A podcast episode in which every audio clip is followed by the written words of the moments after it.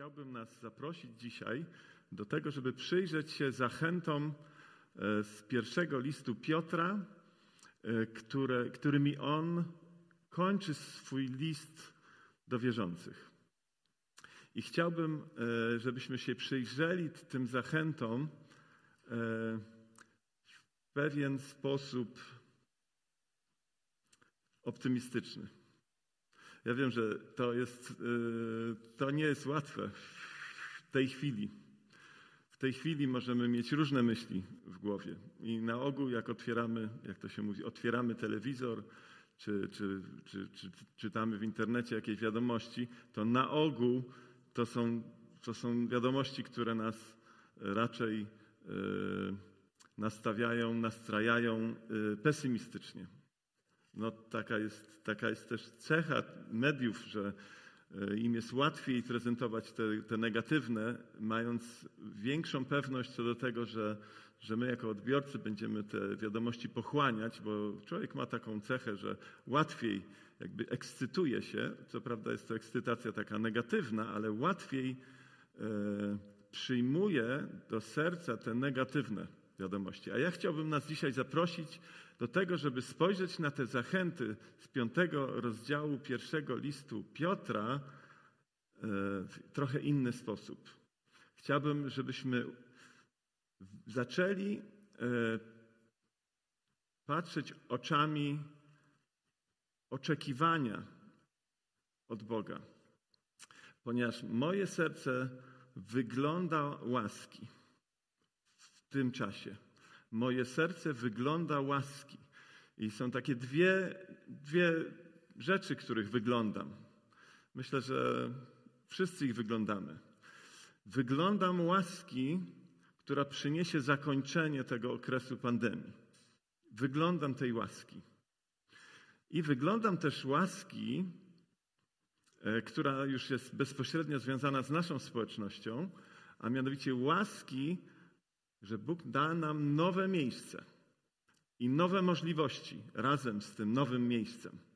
Od jakiegoś czasu zaczęliśmy się poważnie nad tym pochylać, zaczynamy o to się modlić i kiedy spotykam się z braćmi w sobotę e, rano, to od kilku tygodni nie ma takiej soboty, w której nie byłoby modlitwy o to nowe miejsce. I moje serce wygląda tej łaski, wraz z którą dostaniemy nowe miejsce, po to, żebyśmy mieli wraz z tym nowym miejscem nowe możliwości.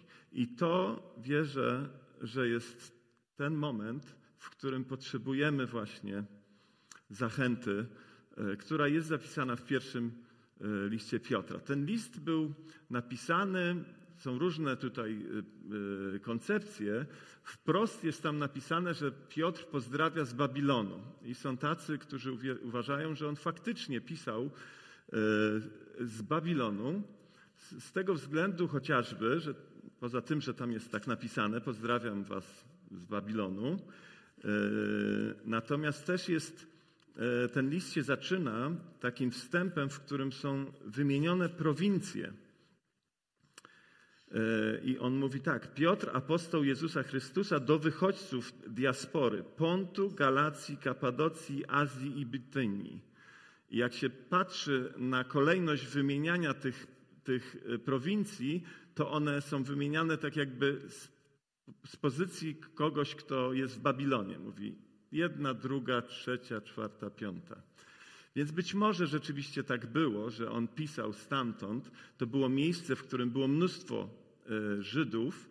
E, wielu z nich nawracało się na chrześcijaństwo i Piotr mógł być tam wśród nich. I stamtąd pisał do chrześcijan e, pochodzenia żydowskiego najprawdopodobniej właśnie ten list. Ale może być też tak, że to słowo pozdrawia Was też Wasza siostra wybrana w Babilonie. To jest tak naprawdę takie takie zaszyfrowana nazwa Rzymu. Ze względu na prześladowania Piotr y, nie chciał użyć słowa Rzym i ujawnić to, że on jest w Rzymie, e, użył słowa Babilon jako pewnego rodzaju obrazu tego, gdzie on jest. Bo rzeczywiście w tamtych czasach Rzym był tym, czym Babilon był wcześniej. Nie wiemy dokładnie, nie, nie jesteśmy pewni. Wiemy natomiast, że cały ten list, kiedy się już kończy, to Piotr chce pozostawić y, adresatów z tymi najważniejszymi, y, najważniejszymi rzeczami, które dla nich ma. I tak jak pisał w trakcie tego listu y, o różnych rzeczach do nich, tak podsumowując, zwraca się do nich już jako do całej społeczności. I ciekawe jest, od czego zaczyna. Przeczytajmy e, ten fragment e, właśnie od pierwszego wersetu e, do osiemnastego. Prezbiterów wśród Was zachęcam, jako współprezbiter, świadek cierpień Chrystusa oraz uczestnik mającej się objawić chwały. Paście stado Boga, który jest między Wami, doglądając go nie z przymusu, ale chętnie, po Bożemu, nie ze względu na brudny zysk, ale z oddaniem. Nie jako ludzie, którzy sobie e, podporządkowują przydzielonych, lecz jako ci, którzy stają się wzorem stada. A gdy się ukaże arcypasterz, otrzymacie niewiędnący wieniec chwały. Podobnie młodsi, bądźcie ulegli prezbiterom, wszyscy zaś przepaszcie się chustą pokory względem siebie, gdyż Bóg się pysznym sprzeciwia, a pokornym daje łaskę. Upokurzcie się więc pod mocną rękę Boga, aby was w swoim czasie wywyższył. Wszelką swoją troskę przerzućcie na Niego, gdyż On ma, gdyż On się o was troszczy. Bądźcie trzeźwi, czuwajcie. Przeciwnik wasz diabeł chodzi wokoło jak lew ryczący, szukając kogo by pochłonąć. Przeciwstawcie mu się, mocni w wierze, świadomi, że te same cierpienia są udziałem waszych braci w świecie. A Bóg wszelkiej łaski, który was powołał do wiecznej swojej chwały w Chrystusie Jezusie, po krótkich cierpieniach sam odnowi, utwierdzi, umocni, ugruntuje. Jemu moc na wieki. Amen. W tym fragmencie przejawiają się takie cztery, e, cztery słowa, które są powtórzone e, kilkukrotnie.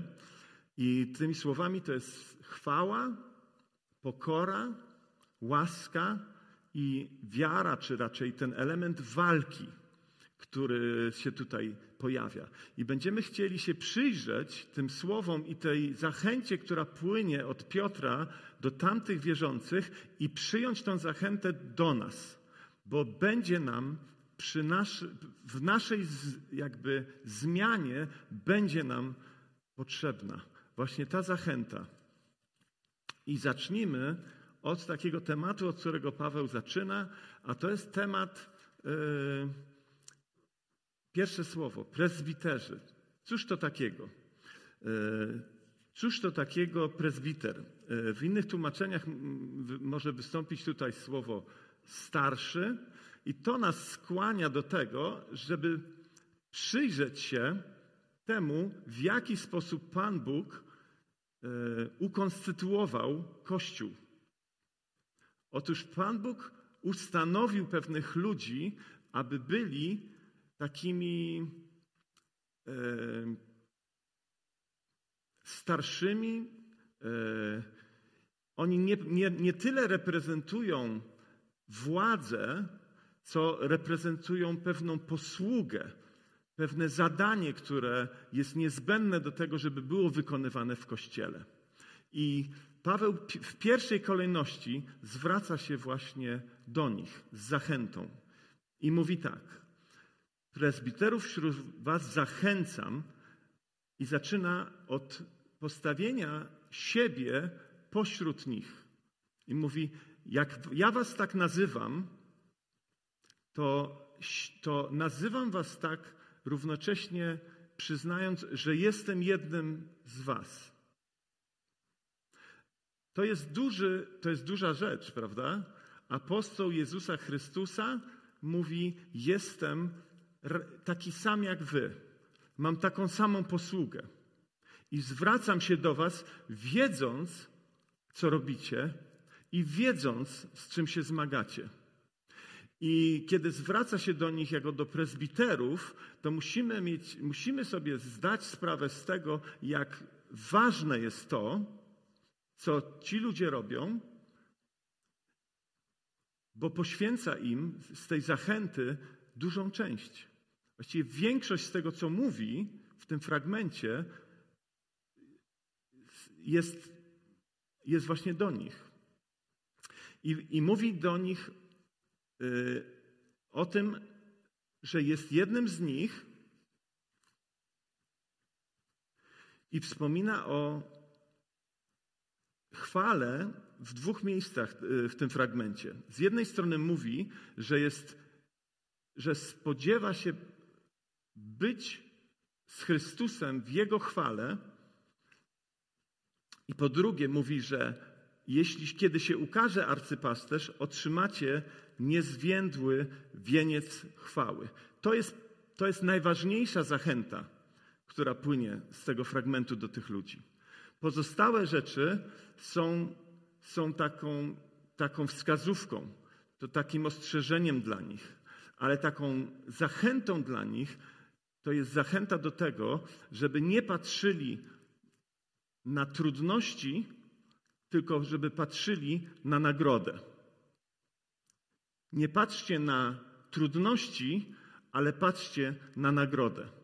I my bardzo często yy, możemy popadać w dwie skrajności.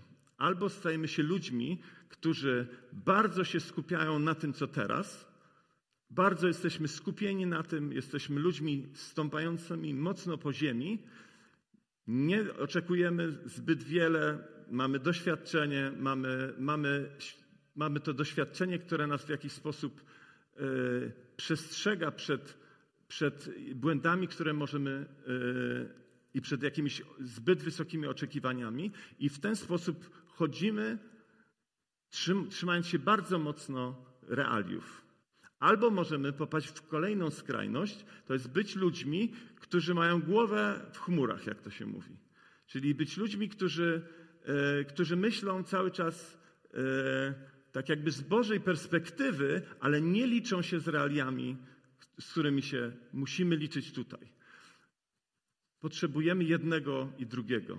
Potrzebujemy być ludźmi, którzy się bardzo mocno trzymają tego, co jest, wiedząc, że Pan Bóg jest Bogiem tej rzeczywistości, że towarzyszy nam tutaj i teraz, że ma dla nas tu i teraz obietnicę, tu i teraz swoją obecność, ale równocześnie musimy być bardzo, bardzo zakorzenieni w tym, co przychodzi. Dlaczego? Dlatego, że potrzebujemy tego momentu wytchnienia, które wypływa z nadziei, która jest dopiero przed nami. I, Piotr, kiedy, kiedy pisze te słowa, to mówi właśnie o cierpieniach Chrystusa.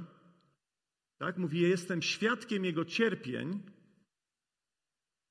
ale jestem też uczestnikiem chwały, która nadchodzi. Cierpienia tak, ale chwała, która nadchodzi.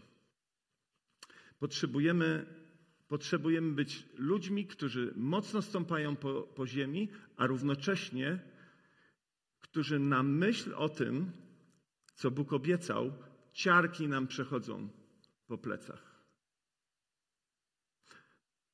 Kiedy apostołowie pytają w pewnym momencie, to jest zapisane w, w Mateusza,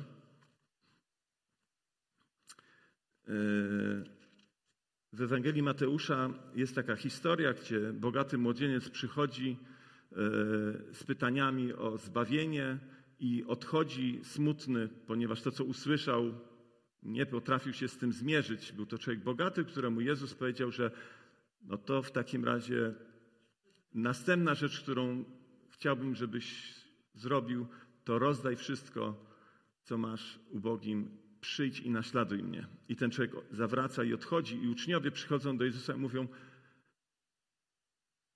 Jeśli ten gościu coś takiego zrobił, a był tak w porządku, to co z nami? W ogóle co, co z kimkolwiek?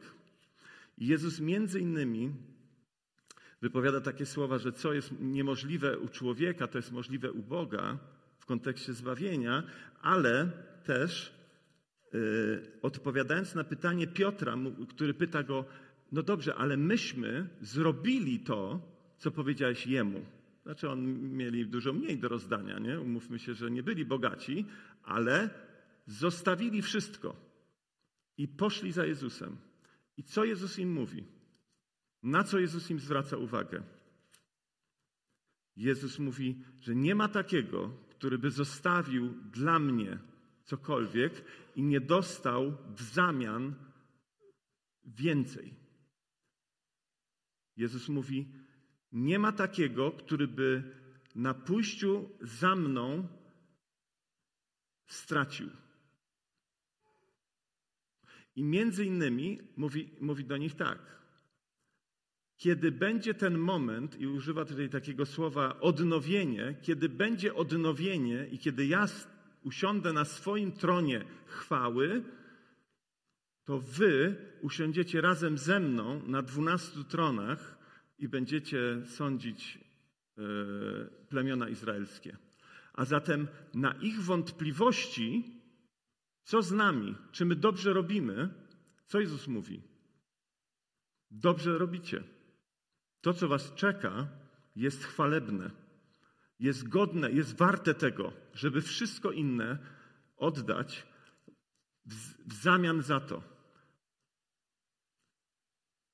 Ta chwała która ma się nam objawić, jest, jest warta tego, żeby na nią czekać. I to jest zachęta, która płynie od Piotra dla prezbiterów, do których też mówi,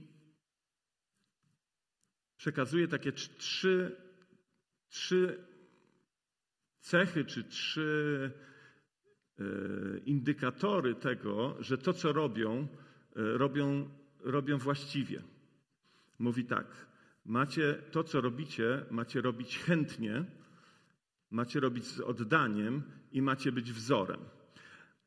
Zanim te, te, te, te słowa yy, będziemy przyglądać się im, chciałbym odnieść się do tego, do kogo moim zdaniem te słowa się tyczą, jeśli chodzi o nasz Kościół. Bo możemy oczywiście podejść do tego bardzo tak wąsko i powiedzieć, no tak, y, właściwie mamy starszych, trzech, no to te słowa oni sobie powinni czytać, gdzieś tam się spotykają, to niech sobie czytają. Po co nam głowę zawracają tymi słowami? Ale prawda jest taka, że te słowa tyczą nie tylko tych, powiedzmy, trzech, którzy mają nalepkę starszy, ale tyczą się nas wszystkich, którzy niesiemy w Kościele jakiekolwiek obowiązki, jakiekolwiek odpowiedzialności. My wszyscy, którzy niesiemy jakiekolwiek odpowiedzialności, a w naszym Kościele tych osób to jest 70% nas wszystkich. My wszyscy potrzebujemy tych słów zachęty, żeby nie patrzeć na trudności, ale patrzeć na nagrodę. I my wszyscy też potrzebujemy zadawać sobie pytania i patrzeć w nasze serce, czy nie znajduje się tam coś, co psuje tą naszą służbę. Co psuje, co ją, co ją po prostu sprawia, że, że, że jest też nieskuteczna, mniej skuteczna. I po pierwsze mówi, że mamy to, co robimy, tą służbę, którą mamy, wykonywać chętnie. W odróżnieniu od z przymusu. Wiecie, jest coś takiego, że zobowiązałem się do czegoś, no to to robię. W pewnym sensie robię to, no bo muszę, bo powiedziałem, że zrobię, to zrobię.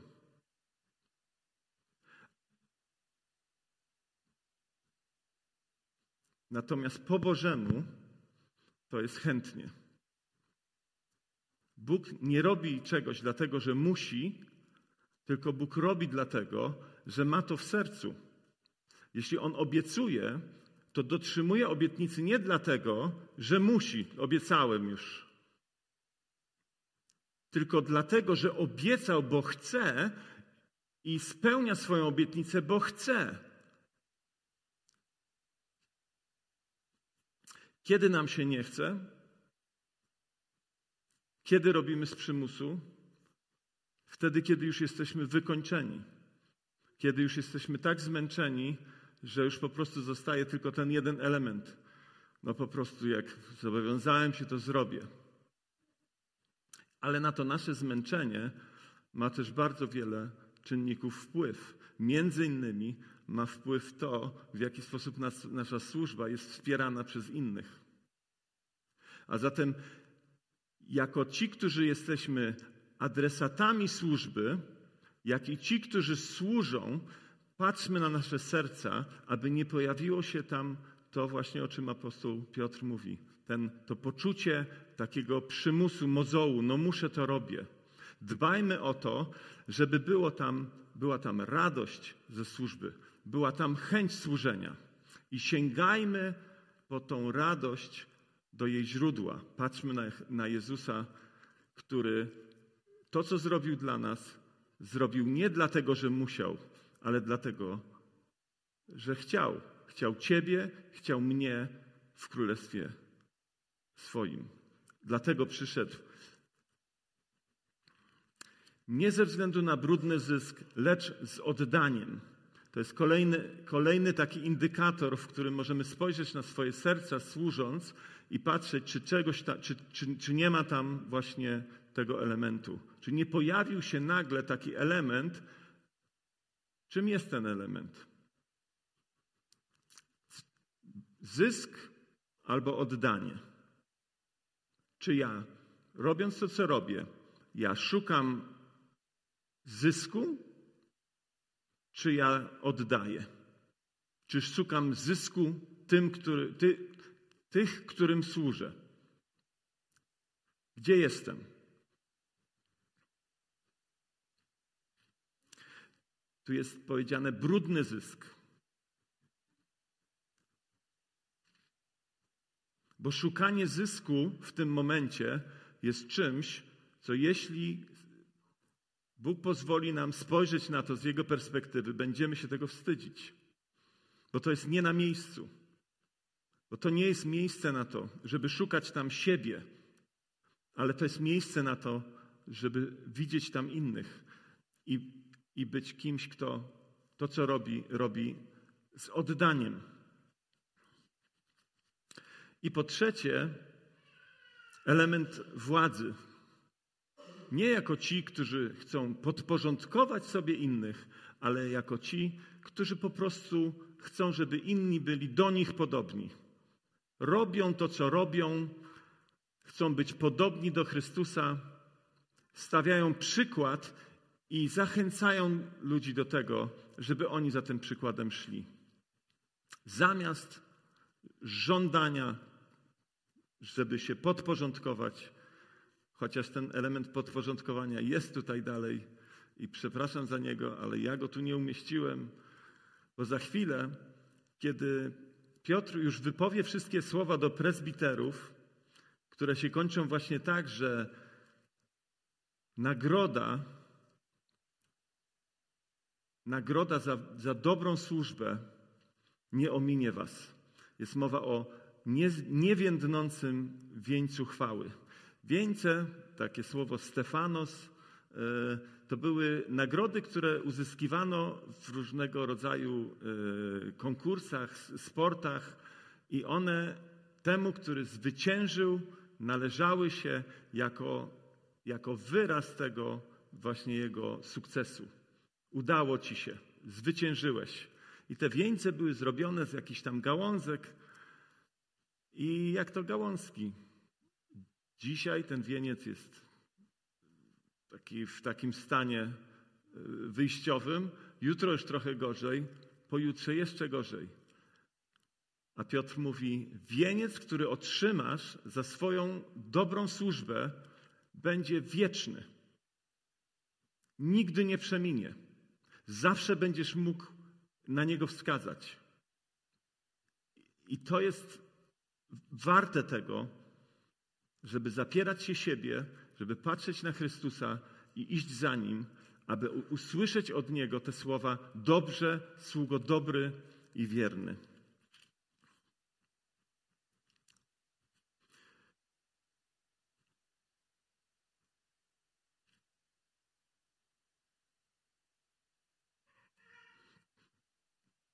Chcemy się przyjrzeć temu, temu czym jest chwała, którą Bóg na, dla nas przygotował. Chcemy myśleć o tym. Chcemy wierzyć w to. Chcemy wyglądać tego dnia, który będzie dniem, w którym odbierzemy nagrodę. Chcemy tam być zakorzenieni. Chcemy wierzyć, że nasz trud nie jest daremny, że warto, że to, co nas czeka, wynagrodzi nam to, czego doświadczamy nieprzyjemnego, bolesnego tutaj. O samym Chrystusie jest powiedziane, że On wyglądał tej nagrody. Dzięki temu był w stanie przejść przez to, co go czekało tutaj. Nie ma w tym nic nagannego. Patrzenie w przyszłość na obietnice Boże i na to, co On nam przygotował.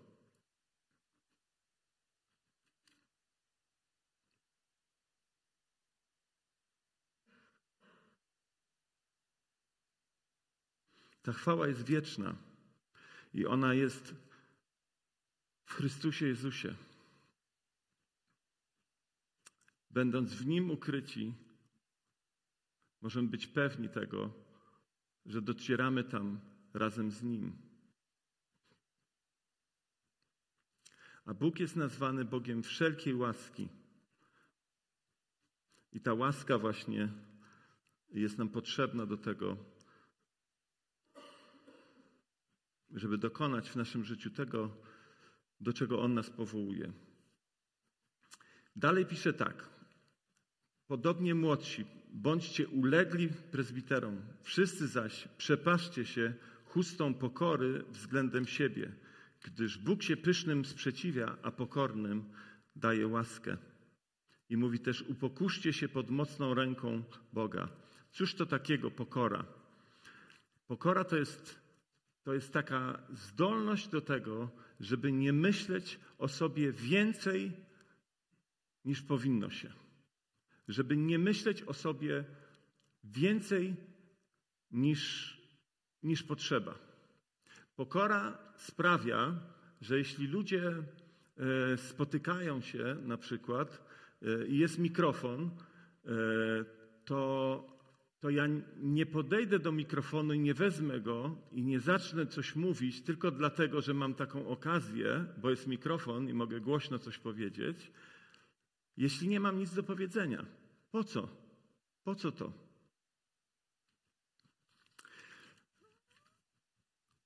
Pokora jest tym, co scala Kościół.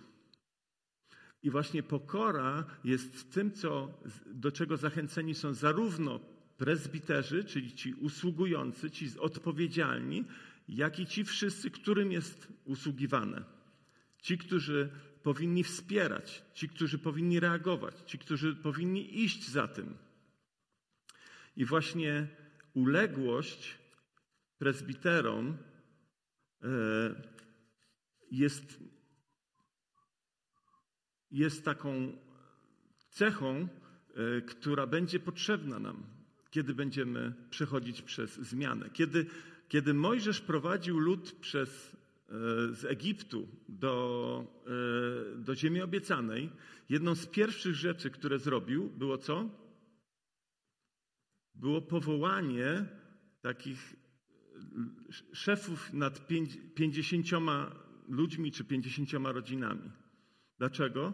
Dlatego, że próbując zrobić coś wspólnie i razem, potrzebujemy takiej formy, która umożliwi nam dotarcie z informacją i zrobienie czegoś wszyscy, wszyscy razem. Bez tej struktury nie jesteśmy w stanie tak naprawdę funkcjonować. Bez struktury nie jesteśmy mobilni. Nie, sta, nie jesteśmy w stanie przejść z jednego miejsca do drugiego. Więc Potrzebujemy tej uległości. Co to jest ta uległość? To nie, to nie chodzi o płaszczenie się przed, prawda, ludźmi, którzy w jakiś tam sposób mówią zróbmy to, zróbmy tamto. To chodzi o współpracę. To chodzi o współpracę. To chodzi o to, że słucham, reaguję, rozmawiam, współpracuję. I do tej współpracy właśnie, tym klejem, który nas spaja z jednej i z drugiej strony, to jest ta pokora. To jest, to jest niemyślenie o sobie więcej niż należy. To jest umiejętność przyjmowania, przyjmowania poleceń. Jest, jest taki fragment z pierwszego listu Piotra, który mówi o tym, że jeśli, jeśli nie kochamy innych ludzi, to nie ma w nas też miłości do Boga. Chciałbym powiedzieć, że podobnie jest z posłuszeństwem, z uległością. Jeśli nie potrafię być uległy drugiemu człowiekowi, to nie potrafię być uległy Bogu. Jeśli nie potrafię poddać się pod czyjś autorytet, to nie potrafię też się poddać pod autorytet Boga. Dlatego, że zawsze będę myślał jakąś wymówkę, dlaczego ja miałbym tego nie robić. Uczmy się takiej prostoty posłuszeństwa w sytuacjach, które życie nam przynosi.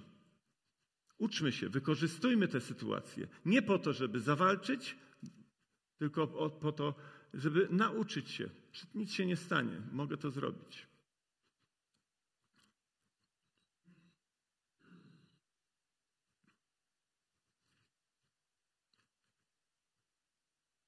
Ciekawe słowo łaska kojarzy nam się, czy terminem łaska opatrujemy przychylność Boga, na którą my nie zasługujemy, prawda? To jest pojęcie łaski.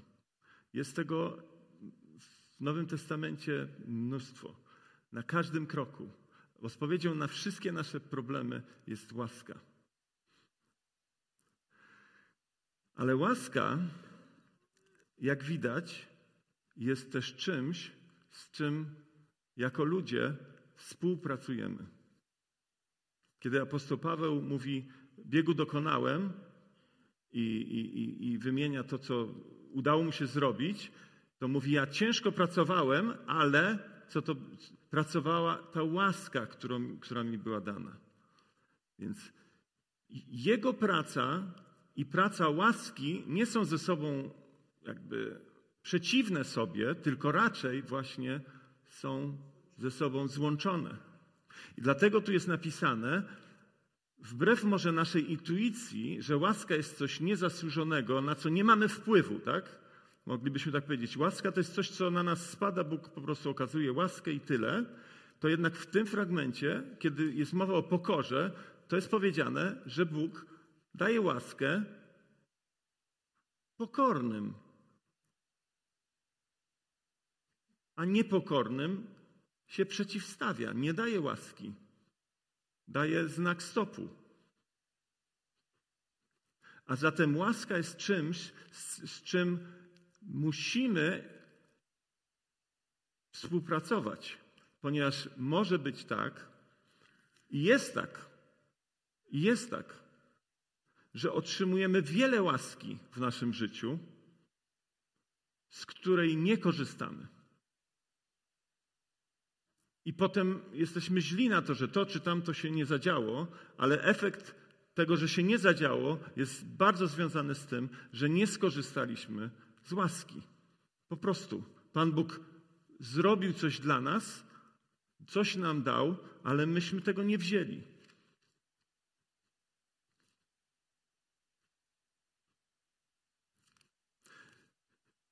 W siódmym wersecie jest taka bardzo, bardzo fajna zachęta, e, myślę, dla każdego z nas.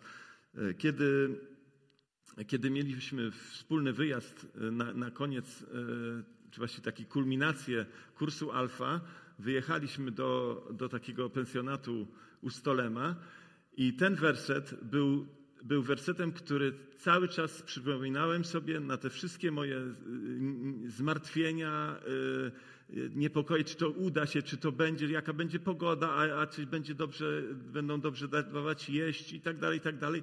Na wszystkie te rzeczy w sercu przypominałem sobie ten werset. Wszelką swoją troskę przerzućcie na Niego, gdyż On się o was troszczy. I po prostu mi, dobra, ja się o to nie martwię, składam to na Ciebie. I Pan Bóg po prostu tą złożoną na Niego troskę obracał w wielkie błogosławieństwo. To był niesamowity, e, nie, niesamowicie błogosławiony wyjazd. Każda, każde moje, każda moja troska spotkała się z Bożą odpowiedzią i, i, z Bożym błogosławieństwem. Ale tu jest takie słowo w siódmym wersecie, wszelką swoją troskę przerzućcie. A potem w dziesiątym jest mowa, a Bóg wszelkiej łaski. Bóg jest Bogiem wszelkiej łaski. I każda troska nasza ma swoją łaskę, którą Bóg wysyła do nas po to, żebyśmy mogli przejść przez to. Wyglądajmy Bożej łaski. Nastrójmy nasze, nasze yy, takie anteny na poszukiwanie Bożej łaski, dlatego że On jest Bogiem wszelkiej łaski, wszelkiego zaopatrzenia. I łaska, jak, się, jak, się, jak po nią sięgnąć? No właśnie tak, jak tu jest napisane w tym siódmym wersecie. Przerzucając nasze troski na Niego. To jest tak, albo ja to dźwigam, albo przerzuciłem to na Niego. Jeśli przerzuciłem ten ciężar na Niego, to czy ja już mam ten ciężar? No nie. To nie jest powiedziane, że mamy wspólnie ten ciężar nieść, tylko jest powiedziane, że mamy swoją troskę przerzucić na Niego. Dlaczego? Dlatego, że On ma o nas staranie. On się o nas troszczy. Jemu zależy na nas. A my mamy swoje zadania do zrobienia, ale tym zadaniem naszym nie jest troska, nie jest zamartwianie się, jest zaufanie, a nie martwienie się. A zatem nie martwmy się o to, co przyniesie przyszłość, nie troszczmy się o to, nie, za, nie, nie, da, nie dajmy naszemu umysłowi się zająć tym myśleniem o tym, co będzie, co będzie, co będzie. Zaufajmy Bogu, przerzućmy naszą troskę na Niego i zajmijmy się tym, co jest przed nami, do czego On nas wyposaża. I na koniec waleczna wiara. Bądźcie trzeźwi, czuwajcie. Przeciwnik wasz diabeł chodzi wokoło jak lew ryczący, szukając kogo by pochłonąć. To słowo pochłonąć to jest dosłownie połknąć. To, jest, to, nie, jest, to nie jest, że cię pogryzie. To nie chodzi o to, że, że, że, że cię pogryzie. Chodzi o to, że może cię połknąć, czy tam szuka, żeby cię połknąć. A zatem to, ta trzeźwość i czuwanie ma na celu to, aby Kościół nie był zaskoczony, żeby nie był zdziwiony, że jest ktoś taki jak diabeł, że jest ktoś taki, kto, kogo nie można zobaczyć, ale można o nim wiedzieć, że ten ktoś czyha na nas i szuka sposobu, żeby nam dowalić. Szuka sposobu, żeby zatrzymać Kościół w jego misji dotarcia z Ewangelią do każdego człowieka. On o niczym innym nie myśli, tylko o tym. A zatem mamy być trzeźwi, mamy być tymi, którzy czuwają, tymi, którzy się spodziewają, nie są zaskoczeni, tylko wiedzą, że tak będzie. I wiedzą, że nie tylko my się z tym zmagamy, ale wszyscy, którzy trwają w wierze, wszyscy inni wierzący są w dokładnie w tym samym miejscu. Także musimy siebie nawzajem wspierać. Musimy być czujni w tym wspieraniu siebie nawzajem. I mamy co zrobić? Przeciwstawić mu się. Przeciwstawić mu się. Mamy, nie, nie musimy się go bać. Nie musimy się go bać. Musimy być czujni, ale nie musimy się go bać. Dlaczego? Dlatego, że kiedy się przeciwstawimy Jemu, to On nie ma żadnej broni, którą by mógł użyć wobec nas, na którą my nie mamy odpowiedzi. I tutaj zachęcam do szóstego rozdziału listu do Efezjan, w jaki sposób Bóg nas wyposażył do tej walki. Waleczna wiara. Wiara, która ma świadomość tego, że toczy się walka, że, że my w tej walce jesteśmy tymi, którzy są na celowniku i mamy, yy, mamy być aktywni. I teraz w dziesiątym wersecie jest napisane: Bóg wszelkiej łaski, który was powołał do wiecznej swojej chwały, po krótkich cierpieniach sam odnowi, utwierdzi, umocni i gruntuje. I zastanawiałem się nad tym, czy to jest obietnica, która sięga dopiero tam, czy to jest obietnica, która, która dotyczy tutaj. I myślę, że mamy taką, możemy mieć tendencję albo pójść w jedną, albo w drugą stronę. Możemy myśleć, tak naprawdę zwycięstwo to dopiero tam. Natomiast sposób, w jaki, w jaki Piotr opisuje ingerencję Boga w tym fragmencie, skłania mnie raczej do myślenia, że ta obietnica dotyczy tutaj że tutaj mamy zadanie do wykonania i mamy, mamy od Niego obietnicę, że je wykonamy.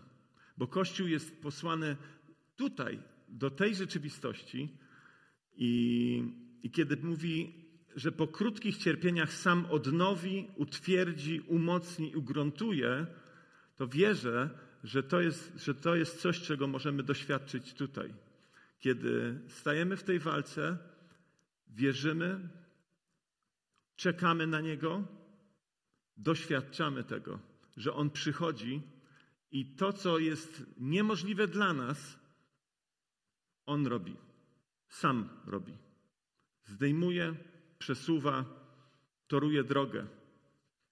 Pracuje w nas też. Nas zmienia, nas odnawia, utwierdza, umacnia i ugruntowuje. Dlaczego? Dlatego, że ta zmiana, o której tu mówimy, nie jest dla nas. Ta zmiana, że my czekamy, modlimy się o nowy budynek, o nowe możliwości, o nowe sposoby docierania do ludzi, to nie jest dla nas. My jesteśmy tylko i wyłącznie narzędziem Jego woli. To jest Jego misja, w której my mamy wziąć udział. I to jest Jego chwała, która z tego ma wypłynąć. I to są Jego ludzie, którzy zostaną zdobyci dla Ewangelii. I może dla nas to jest więcej pracy, może dla nas to jest, to jest więcej mozołu, to jest, to jest więcej e, rozmaitych trudności. Ale patrzmy na nagrodę. Nie dajmy się zniechęcić. Miejmy takie poczucie misji, w której uczestniczymy, która jest Jego misją. Nie patrzmy na trudności, nie, nie dajmy się sfokusować na bólu i na cierpieniu, ale patrzmy na nagrodę. Niech nas skleja ze sobą pokora. Niech pokora będzie tym, co stanie na straży w tych wszystkich tych sytuacji, w których będziemy w jakimś tam konflikcie, coś nam się będzie nie podobało, czegoś nie będziemy rozumieli. Załóżmy na siebie pokorę, żeby pójść, porozmawiać i żeby ta pokora właśnie nas ustrzegła przed taką nieskutecznością we współpracy. Wypatrujmy łaski Wypatrujmy łaski. Kiedy przychodzą trudności, wypatrujmy łaski. Kiedy Pan Bóg, jest takie przysłowie, kiedy Bóg e, zamyka jedne drzwi, otwiera drugie. Wierzymy, że Bóg nie jest po, po, po przeciwnej stronie, jest po naszej stronie. Więc wypatrujmy łaski. Rozglądajmy się, bo On jest Bogiem wszelkiej łaski. I ta łaska symbolizuje Jego zaopatrzenie na każdą sytuację. I wreszcie nie dawajmy się zaskoczyć. Bądźmy świadomi walki.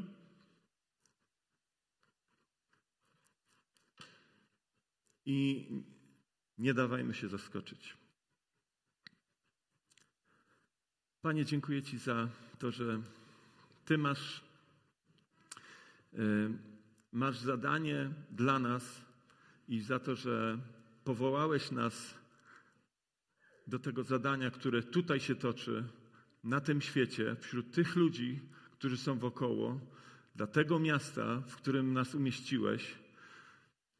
I Panie, dziękuję Ci za to, że to zadanie jest wykonywane i będzie wykonywane jeszcze skuteczniej, jeszcze pełniej. Panie, dziękuję Ci za to, że wyglądam, Panie, Twojej łaski. Jeśli chodzi o nasz budynek nowy, jeśli chodzi o nasze, nasze, nasze docieranie do ludzi, którzy są wokoło. I Panie, wyglądam też Twojej łaski, jeśli chodzi o tą trwającą epidemię, Panie. Proszę Ciebie o to, żebyś dał nam doświadczyć, Panie, z tej strony ulgi. I Panie, co się z tym wiąże, takiej otwartości i, i, i, nowych możliwości, Panie. Tak bardzo Ci dziękujemy za to, że Twoja łaska, kiedy przyjdzie, stworzy nową rzeczywistość. Panie, daj nam siły do tego, żeby stanąć i wykonać swoje zadanie.